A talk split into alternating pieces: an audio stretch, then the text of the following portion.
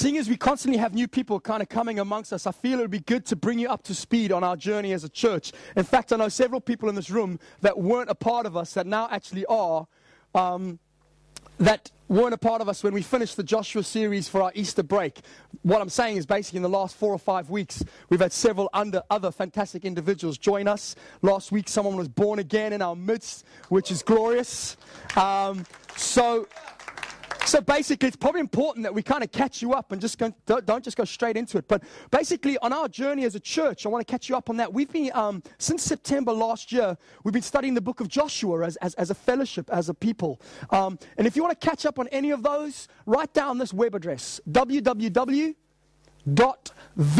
V-I-M-E-O dot com and search for X1 Church or X1 Videos. Is that right?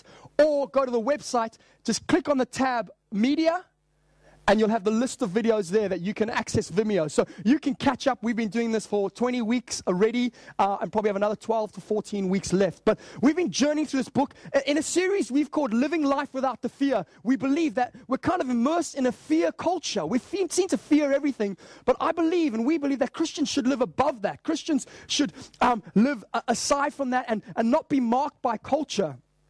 In fact, the book of Joshua is very much like the book of Ephesians in the New Testament. And the book of Ephesians starts in chapter 1. You have every spiritual blessing in Christ, which, if you're a believer this morning, is spoken over us. We have every spiritual blessing in Christ. You look at 95% of Christians, they're obviously not enjoying them. Why is that? This morning, I think we started realizing, just seeing Diana so moved by the Spirit of God, enjoying the blessings of knowing intimate relationship with the King of Kings. Those are the blessings we have. But sometimes we don't taste them, we don't live in them. So basically, as the, as the Israelites journey into the promised land, it's theirs, it's promised, it's glorious, there's fruit, there's good things. But that's actually where the battle really begins. As soon as they step over the river, bang, they're in war. That's true of us as well stepping into the Christian faith, thinking again of Maria, you, you, don't suddenly step into this otherworldly sort of utopian ideal where you know you don't struggle with desires, you don't struggle with people still being nasty, you don't struggle with joblessness or anything like that. It's still real. And so this book is about that, and it's a living life without the fear. And we were lost in the story uh, when the Israelite people were basically demonstrating to the Canaanites this land that they'd moved into through their sacrifices and the renewing of the covenants. Um, uh, Andy finished Joshua chapter 8 that there's a new God in charge of this land. That's basically what the Israelites were doing, and they're sacrificing their offerings on these two mountains. They're basically saying, Yo, your Canaanite demigods, your Canaanite quasi gods, your Canaanite God wannabes, there's a real God in town. That's what they were doing through these offerings. And we get into Joshua chapter 9. So turn with me there if you'd like to. I've called this morning's sermon, Deception May Win the Battle, but it does not need to win the war. It does not need to win the war. So we've taken a journey. The Israelites finally get to get out of the wanderings of the desert because of their rebellion. God suddenly gives them a new leader. It's like Moses is gone. God raises up Joshua. Note there, don't ever put too much strength or never idolize your leader. Worship God. Because a leader can just be moved on and God can bring someone even better, which is hopefully will continue happening in the life of this church. That's what we hope would happen. Um, so, so there's that move, and, and, God raises up Joshua, and then the, the, the Israelites take down uh, Jericho by marching around like a bunch of crazy kids, singing and shouting. The walls falls in, in they go. That's theirs, done. Simple as, you know, cross this massive river, do that. Then they come across a small little town called Ai, and they go, nah, we'll just send three or four thousand up there. They go marching up there. Do you want to give us a town before we beat the heck out of you? Actually, they get beaten up quite bad. And several families lose their father, their husband, or their son, or their brother. And, and the Israelite camp is in shock. So, what do they do? What do they do when they encounter spiritual defeat? Well, like you and I, you confess, you consecrate yourself again. Say, God, what, what was it in that that I, uh, what was it about me that just needs to change? And amazingly, they, they let the Spirit of God work in them, cleanse out sin, cleanse out sin from their community. Let, let us, I want you to know that, that that is part of our calling as eldership. In fact, we're involved in it even now. That we want this community to stand clean as a Christian community that doesn't just say, sin's cool, let's all enjoy it. Who cares? Jesus loves us anyway. No, our role is to make us as pure a body as we can be. And so we're involved in that. That's what happens in Joshua chapter 7. And in Joshua chapter 8, they say, let's do this Ai thing again. Let's time, let's do it God's way. Bada bang, bada boom, done, sorted. So they sort out Ai, they do all the celebration of offerings, and they get to Joshua chapter 9. And this is what happens when you start beating up everyone else around you. It's kind of like the big guy in UFC or like the main guy in the WWE. As soon as he starts kicking everyone's behind, everyone wants a piece of him. And that's kind of what happens in Joshua. And we get to Joshua chapter 9. Now, when all the kings west of the Jordan heard about these things, those in the hill country, in the western foothills, and along the entire coast of the Great Sea as far as Lebanon, the kings of the Hittites, Amorites, Canaanites, Perizzites, Hivites, Jebusites, what was thatites? You shouldn't have said thatites. They came together to make war against Joshua and Israel. Sweet, we thought we could take town by town. No, they've all gathered together to beat us up. That's not too much fun. However, when the people of Gibeon heard what Joshua had done to Jericho and Ai, they resorted to a ruse. Love that word. They went as a delegation whose donkeys were loaded with, check how clever these guys are, worn out sacks and old wineskins, cracked and mended. The men put worn on patched, worn and patched sandals on their feet and wore old clothes. Basically, they're traveling about five or six miles, but they're looking like they've traveled four or five hundred. Um, and you'll see why.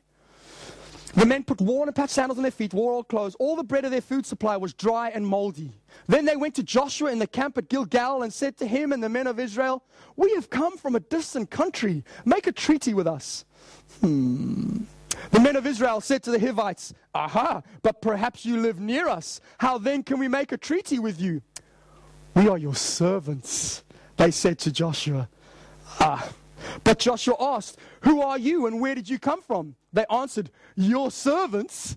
Already their servants, you know, let's ingratiate ourselves, you know, appeal to pride as we'll see, have come from a very distant country because of the fame of the Lord your God. Ooh, they know about our God as well. That's pretty impressive. Our religion's really been displaying itself. For we have heard reports of him and all that he did in Egypt, and all that he did to the two kings of the Amorites east of the Jordan, Sihon, king of Heshbon, and Og, king of Bashan. You know you want to preach just to say those words in front of a lot of people. Bashan, Heshbon, Sihon, Og, you know it. And our elders and all those living in our country said to us, Take provisions for your long, long journey. Go and meet them and say to them, We are your servants. Make a treaty with us. This bread of ours was warm when we packed it at home on the day we left to come to you, but now we see how dry and moldy it is. It's kind of like when my mum used to pack my bag when I used to go on a camp, and she used to put in all these goodies, and I'd only find them on the sixth day of a seven day camp. And it's like, dang it! Those were amazing cakes when my mum put them. Now they're dry and moldy. Ate them anyway. Um, that's what kids do on camp. Come on.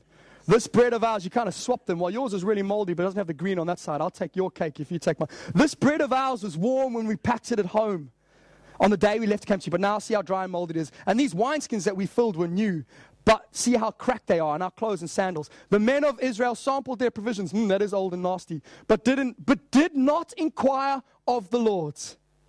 Then Joshua made a treaty of peace with them to let them live, and the leaders of the assembly ratified it by oath.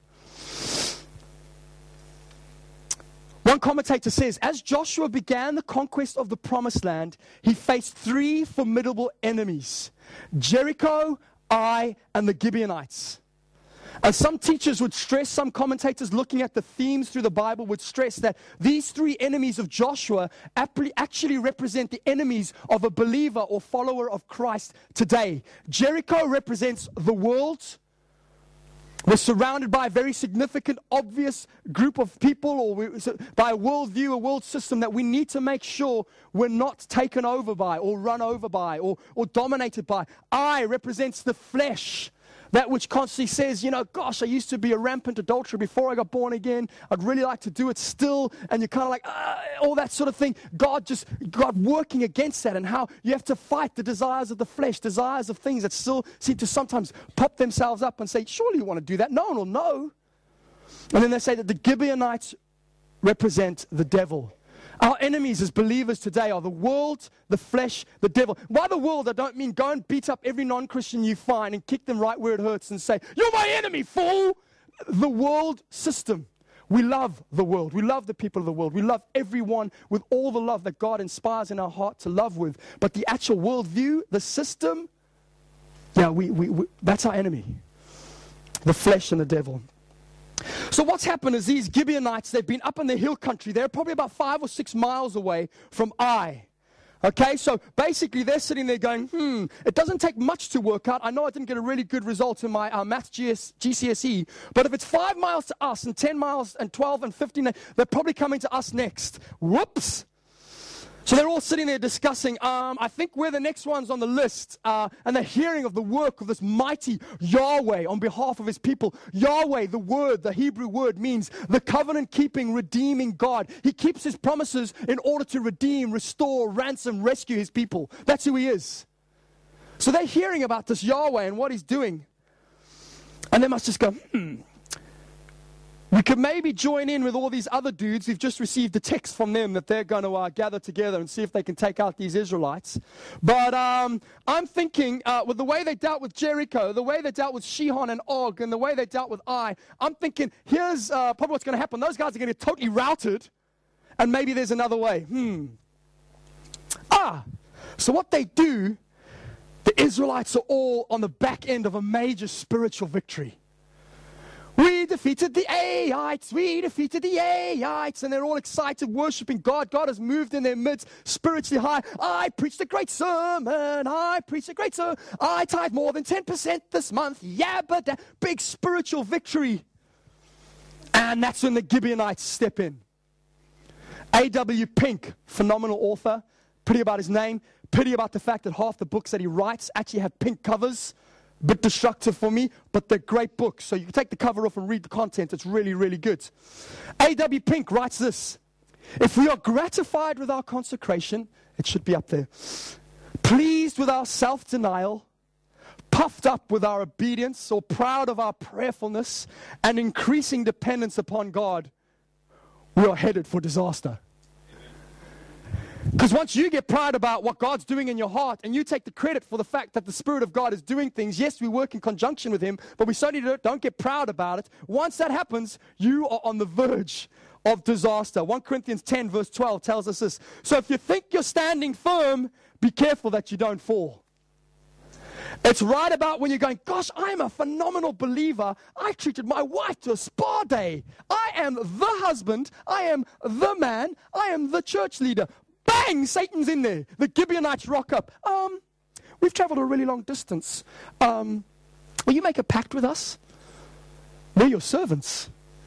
Another commentator notes this about the Gibeonites no swords, no spears, just deceit.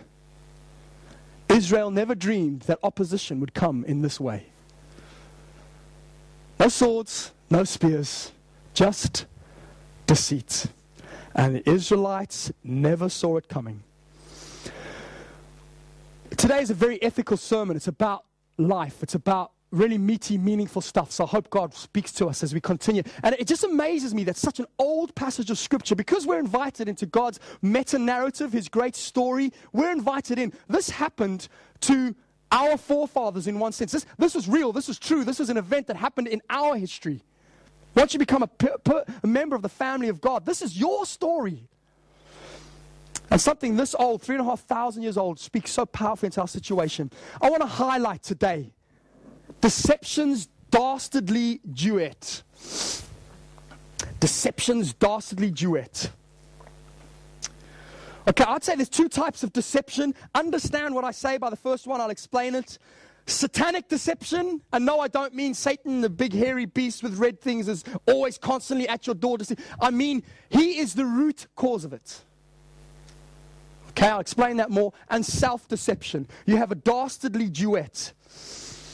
Personally, I believe, and I believe this scripture is highlighting to us that we are deceived externally or from outside of ourselves through a multitude of avenues or mouthpieces. What happens in this situation is that Joshua, a man of God, longing to obey God, God's word to him was don't make any pacts with these people because they will destroy your religion with their awful worship practices, get sucked in and deceived by the Gibeonites. Maybe they appealed to their pride, maybe they appealed to their sort of self fascination with how well they worship their God. But whatever happens, in verse 16, we get the big oops because three days after they made the treaty with the Gibeonites, the Israelites heard that they were neighbors living near them. They were deceived. And we too can be deceived externally from multiple sources, multiple avenues, mouthpieces. But I want to declare a truth wholeheartedly before detailing some of those avenues of deception. Their root is Satan. Let me give you a theology of Satan very quickly. I am not of the type, and we are not the church of the type that believe that Satan is everywhere. He is not an omnipresent being. Let me explain that. God is omnipresent, He is everywhere at all times. Satan is one fallen angel. Okay? Isaiah 14, Ezekiel 28 kind of gives us some insights. I think it's that way around. It might be the other way, Isaiah 28, Ezekiel 14, but I think it's that way around. He's a fallen angel. He was Lucifer, one of the primary sort of angels, one of the, there's a hierarchy of angels worshiping the Father, but getting to a point where pride took over. Hey, why do I have to give praise to him? I want praise, and there's a rebellion in heaven, and one third of the angels fall to earth, okay? And they are basically rebellious angels who are working together. In the spiritual realm, please understand it is a spiritual concept. Real, but spiritual. Real, but spiritual. And they work to basically defame the name of God, stop people becoming Christians, and destroy Christians' joy. Okay? Nothing makes them happier than a half hearted, apathetic, uninvolved Christian. Because then it's working for them. You want to read a great book by C.S. Lewis, Screwtape Letters. Brilliant. A kind of enjoyable, well written out kind of theology. So I believe that there is a real active enemy in the spirit realm against us as believers. I believe that. Tell you why I believe that? Listen to these names just in the Bible alone. The prince of this world, the accuser of the brethren. John 10, verse 10, the thief who comes only to steal and kill and destroy. The serpent, we see in Genesis chapter 3 that he is involved in the fall of mankind. He deceives Adam and Eve. He's a deceiver. He's the accuser. He's the adversary. He's the dragon. That's what he's called in Revelation. He's a dragon. In James chapter 4, he's a roaring lion. One of the greatest sermons I think I ever preached was about 22. The, the preacher didn't rock up. And all I spoke about, because I was asked to do it with about three minutes to pre- prepare, was when I saw lions in my encounters and working as a professional guide. If that's what God, Satan is like, don't be proud. And it was just one of those moments where kind of worked together. But th- these are the names given. He's real, he's active, he's an enemy against believers. Okay? You see, even as soon as Jesus is anointed and becomes, uh, he's baptized and God shares his favor with him as a son, he goes straight out into the wilderness and Satan's on his case. Listen to these quotes. There is a spiritual world as well as, the, as this world. And in that spiritual world, there is a powerful, crafty, and malicious being bent on our destruction as the people of God, or not. Another commentator says there is great error in assuming that the reality is nothing more than material. But that's the culture we live in. We live in a secular, materialist culture, meaning secular, all that is spiritual is locked out, it doesn't exist. Material, all that we worship is what we can put our hands on. So the spiritual world is locked out. It's been that case since post World War II. So we are probably three generations into a purely materialist, secularist society. So when someone like me stands up and says there's a spiritual world and there's a devil, I am a weirdo. Okay? Whoa, whoa, whoa. Listen to this quote The hiss of the serpent is to be feared more than the roar of the lion. The hiss of the serpent is to be feared more than the roar of the lion. I think this deception comes through multiple mouthpieces, okay? And it's actually limitless. But here are a few religions, multiple religions, philosophies, ideologies, worldviews, false teachers, salesmen, politicians, predators. Those men that predate women and tell them, oh, you're just so special. I don't mind if you're a Christian, but if you loved me, Okay, multiple, multiple avenues. Don't be gullible, don't be foolish, don't be blind to the fact that we live in a world that does not run according to the values or belief system that we hold as followers of Jesus. In fact, in some cases, it operates aggressively against the values that we hold as citizens of heaven. Starting to get some people from the Far East, people from India joining us. They would know in their nation, people are killed because the, the, the government or the people are aggressively against their values as Christians. Okay? They're against the values that we hold, as Paul calls us in Philippians 3, citizens of heaven. This that Christ Himself, now let's always remind ourselves of this, He's not some tree hugging, flower picking, small minded hippie. Okay? Jesus was quite a wise dude. In fact, he was the wisest dude. And he says to his followers, and he says to us in Matthew chapter 10, Luke chapter 10, and other portions of the Gospels, people of this world are more worldly wise than we are. Okay? We're meant to be innocent about that stuff, but that means they're more wise than us about some of the things of the world. And we are to be as shrewd as snakes and as innocent as doves. Matthew 10, verse 16. As shrewd as snakes, as aware, as thoughtful, not like snakes, biting and hissing and whatever, but uh, as think, thoughtful, wise, processing the way things work. That means we need to have boldness and discretion, wisdom, but we also need to be as innocent as doves. There needs to be a peacefulness about us, a meekness, and it's a beautiful mix of qualities wise and thoughtful and aware of how things work because you're seeking the wisdom of God, but gentle and innocent and meek. But I don't want to move on before highlighting the other member of deception's dastardly duet, singing loudly in our ears and minds self. Self deception. It's not really adultery. It's just flirting. I text her, she texts me. We talk about how we'd be with each other if we weren't married. And who knows, she might become a Christian anyway. I know he loves me and he's a good thing, and if I pray enough, he'll come to the Lord. So let's just, uh, let's just be together. Well, I'll raise my hands here and say all the spiritual jargon necessary to convince them all that I'm doing great with God. I'm not reading my Bible at all. I don't pray at all at home, but I'll do it all here and then convince them all. And that, that'll convince them. God knows how busy I am. In fact, He's happy that I even make it to church on Sundays. Why should I even bother going to anything else? Prayer meetings? Gosh, I've got a job. Yeah, and you're the only one in the church that does. God knows I'm busy. I, he, he's probably pretty happy I make it on Sundays. It's not gossip, I'm just highlighting a prayer need. The classic. Hey, I'm giving something, right? God knows I'll give more. That 10% thing, I'll do that when I have more. Just leave me alone. The inventory is endless. It is endless. Self deception.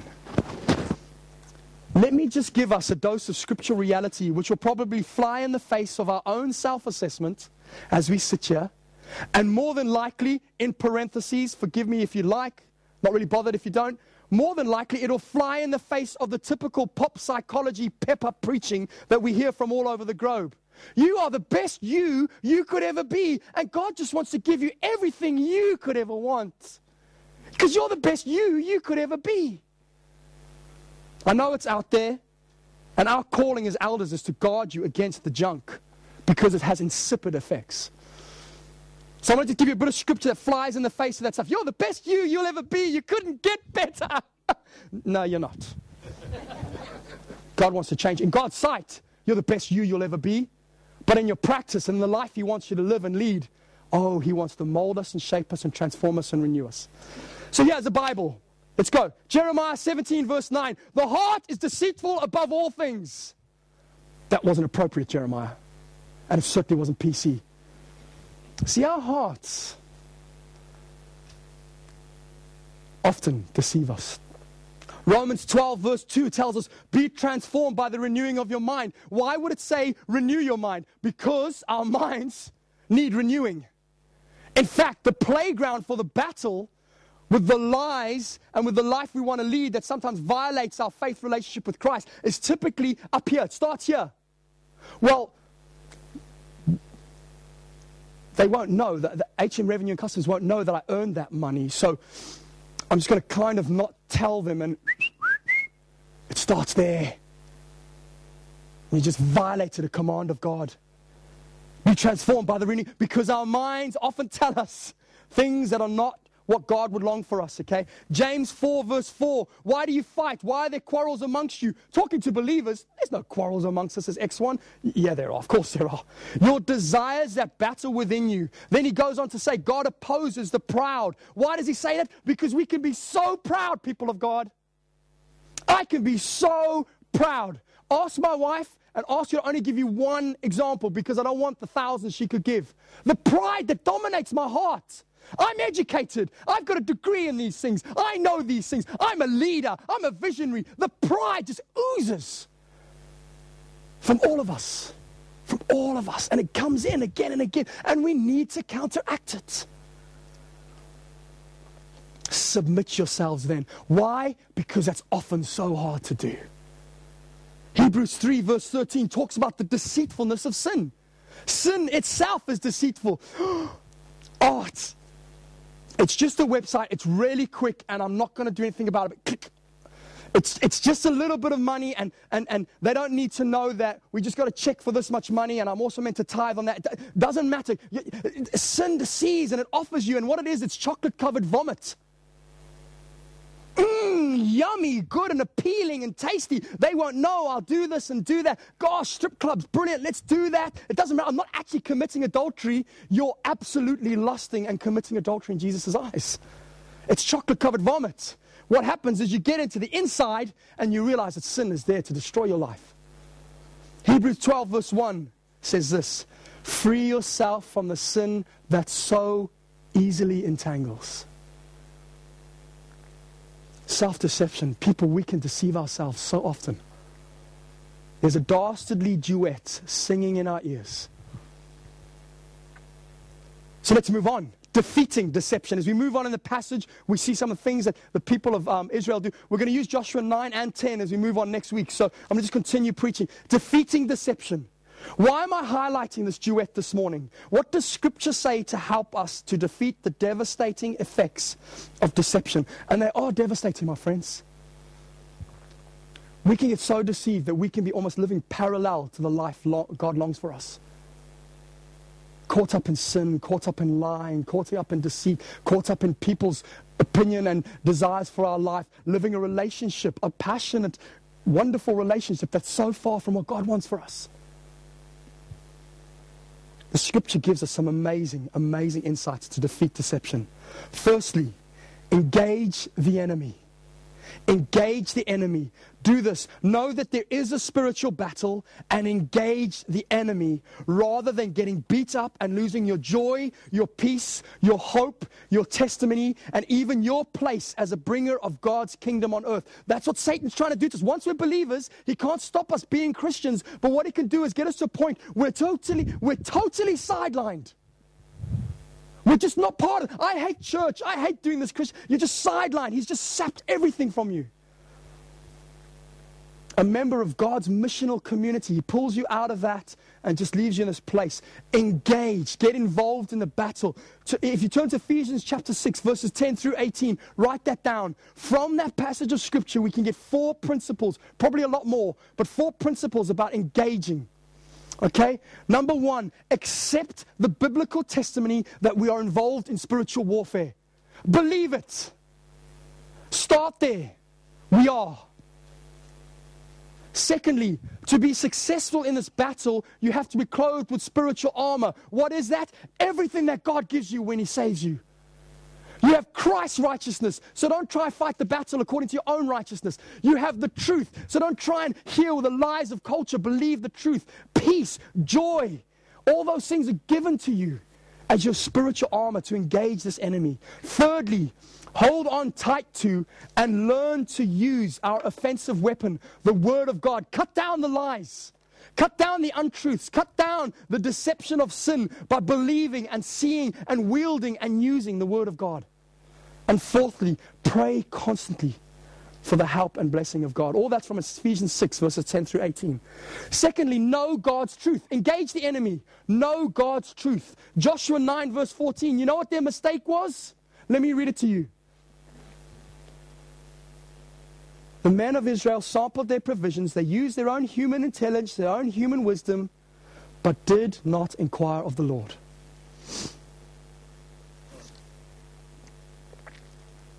Know God's truth. Seek the wisdom of God or get another way of saying God's angle of thing on things. James 1 tells us if you need wisdom, pray for it. We need wisdom to counteract not only the world's lies, but the stuff that comes through in the whole kind of thing of the body of Christ globally. There's stuff that's coming through that just isn't of God. It's not helpful. And I was saying to a visitor last week, Plato writes in his Phaedrus, he's talking about, he's arguing against the sophists. The sophists believed in the power of speech, that basically he who speaks best rules the world kind of thing. And he's arguing against that. He says, it's not speech that counts, it's the essence of speech. It's truth, it must be truth. But he says this the best arguments are those ones built off truths or subtle lies that are closest to the truth. If someone said to me, I am a six foot nine black guy, it's obvious I'm not going to believe that argument. But if someone said to me, well, you're about five foot 11 and actually your mom is not British, she's Canadian, well, the argument, the, the closest and easiest way to be deceived is when it's closest to the truth, but just slightly tilted. Seek God's wisdom, pray for it. Okay? Live according to God's wisdom, often quoted but not easily believed, and stunning to absolutely hold in your heart are the words of Proverbs chapter 3. And not just the key ones, there's more, okay? Trust in the Lord with all your heart and lean not on your own understanding. That's what the Israelites did. That's what Joshua did. They leant on their own understanding and they were deceived. In all your ways, acknowledge him, and he will make your paths straight. Listen to this. Blessed is the man who finds wisdom, the man who gains understanding. For she is more profitable than silver and yields better returns than gold. She is more precious than rubies. By wisdom, the Lord laid the earth's foundations. And these wonderful verses that God led me to as the most important things I could hold on to as a pastor of X1 preserve sound judgment and discernment. Don't let them out of your sight. Live according to God's wisdom. Finally, recognize and repent of sin. Do you know Luther's 95 Theses that began the Protestant Revolution? Said that the believer's life should be marked with a lifestyle of repentance. And when one sees in Hebrews 12 that sin so easily entangles, and when you see in James 4 that sin destroys, a life that is not infected by or affected by sin is the most joyous life we can experience. So, whenever you feel it coming, whenever you've engaged in it, repent of it and move forward. Also, take note of this, and it's something that I think Andy was alluding to a while ago. Rise up, stand on your feet, and realize every act, of, listen to this as a quote. Every act of confession, it's mine, so you don't have to t- write it down, it's not that good. Every act of confession and repentance is actually a moment to again drink deeply at the fountain of God's grace and to reacquaint ourselves with the intimate, restoring love of our wonderful Father. Have you ever seen repentance like that? It's another opportunity to get so close and to drink deep of His fountain of grace. Let me move forward pretty quickly. I'm going to take another six or seven minutes. Are you suffering with Gibeonititis? Are you suffering with Gibeonititis? Let us not only see ourselves as those who are being deceived, this passage paves the way for some powerful insights about a disease we'll call Gibeonititis. So let's go into self searching mode quickly, yeah? We willing to do that as a people of God? Okay, self searching mode. How often do we deceive to avoid circumstances or for some form of self gain? How, how often do we do it? Maybe it's in our education. I remember I'm telling this story. It's not meant to be boastful, it's actually meant to be painful and how hard it was. In my final year of junior school, which is grade seven in, in, in Zimbabwe, in Zimbabwe um, 11 years old, it was myself and this other girl, Abigail Prescott, vying for first place in, in, in all our marks, maths, English, Ndebele, the combination.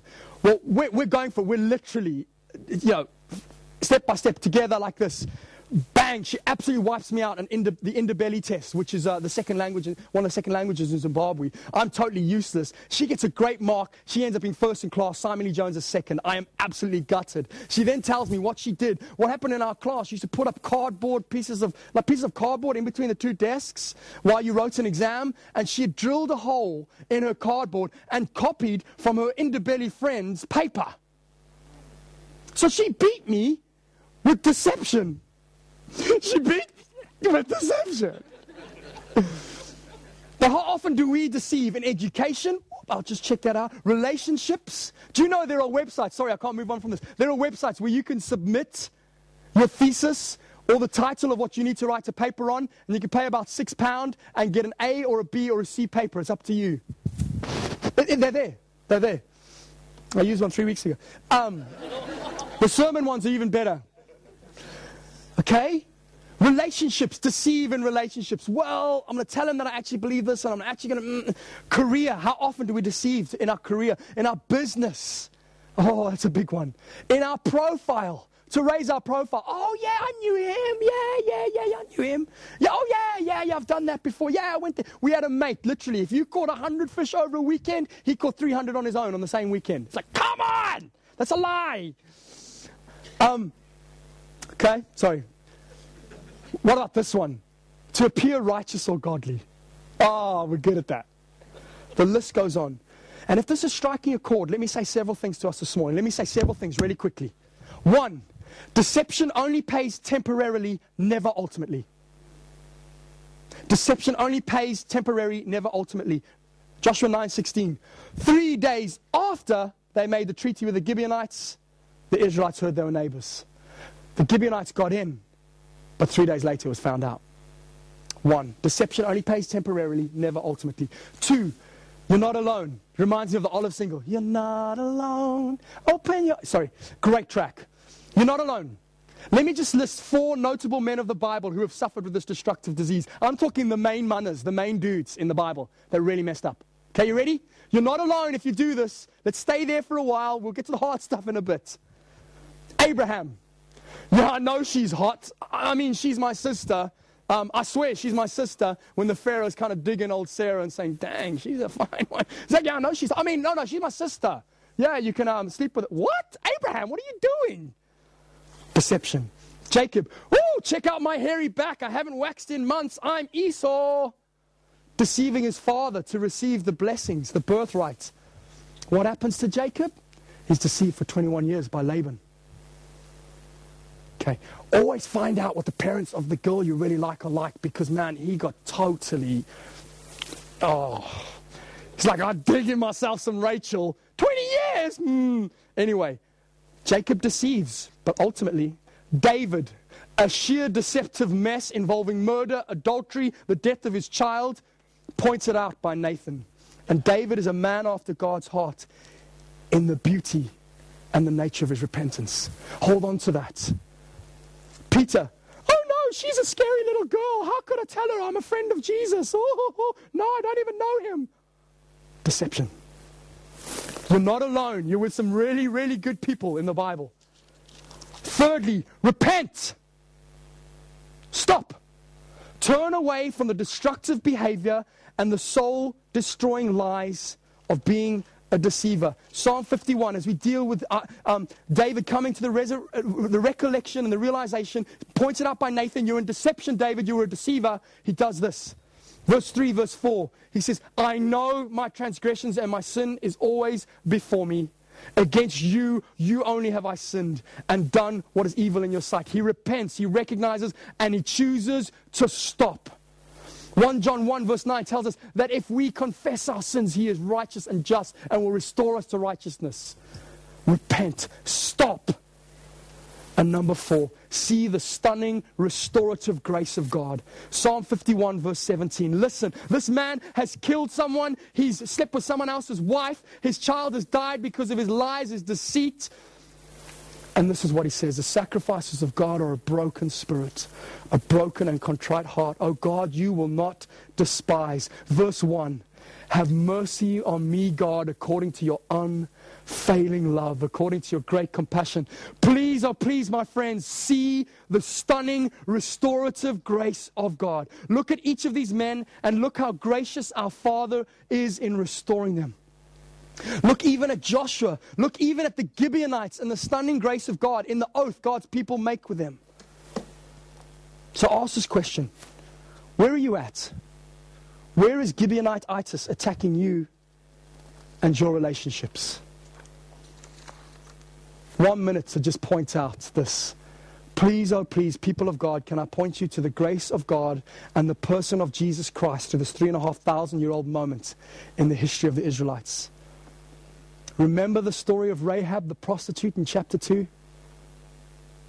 These Gibeonites, although in a deceptive manner, like Rahab, chose to believe in the truth they were hearing about the living God who is constantly at work to rescue, redeem, and restore his people. That's what people should be hearing about with X1. They should be hearing rumors. Those guys love this Jesus. He's changing their lives. They want to serve Watford. They want to see lives transformed. They want to make a difference. That's, that, that, that's news to me. I want to hear that. And they chose to believe the truth about the person of God, and they chose to live a life that flew in the face of their culture in order to re- enter relationship with Him. Can I say to you, if you're not with God this morning, you are like a Gibeonite. You're a deceiver, you're being deceived, and unless you enter into the realization of the stunning covenant God made with us through His Son, that He will never violate he gave his son for us that we who would believe would not perish but have eternal life. Surely he who has given us his son, will he not, along with that, give us all things as well? He who knew no sin became sin for us that we could know his righteousness. That's what salvation is about. That's what being moved from a Gibeonite. We were all Gibeonites, people of God. First, what I was a Gibeonite. I was a deceiver. I was a liar. I was stuck in my own sin and selfishness. But then in the covenant he made with his son, Lord, when Jesus said, I will give myself up. That my righteousness be theirs. So that they, you don't, they don't have to encounter your wrath. They don't have to encounter the distance from you. I will encounter that so that they, by faith, could receive that. Have you done that this morning? Have you received the fact that He will never turn against His promise and His oath that once you are a believer and you are in Christ, as we were singing in Jesus, He will never break His oath? If you come to Him by faith this morning, He will give you new life and you'll enter into the joyous life of what it is to know God and to be loved by Him.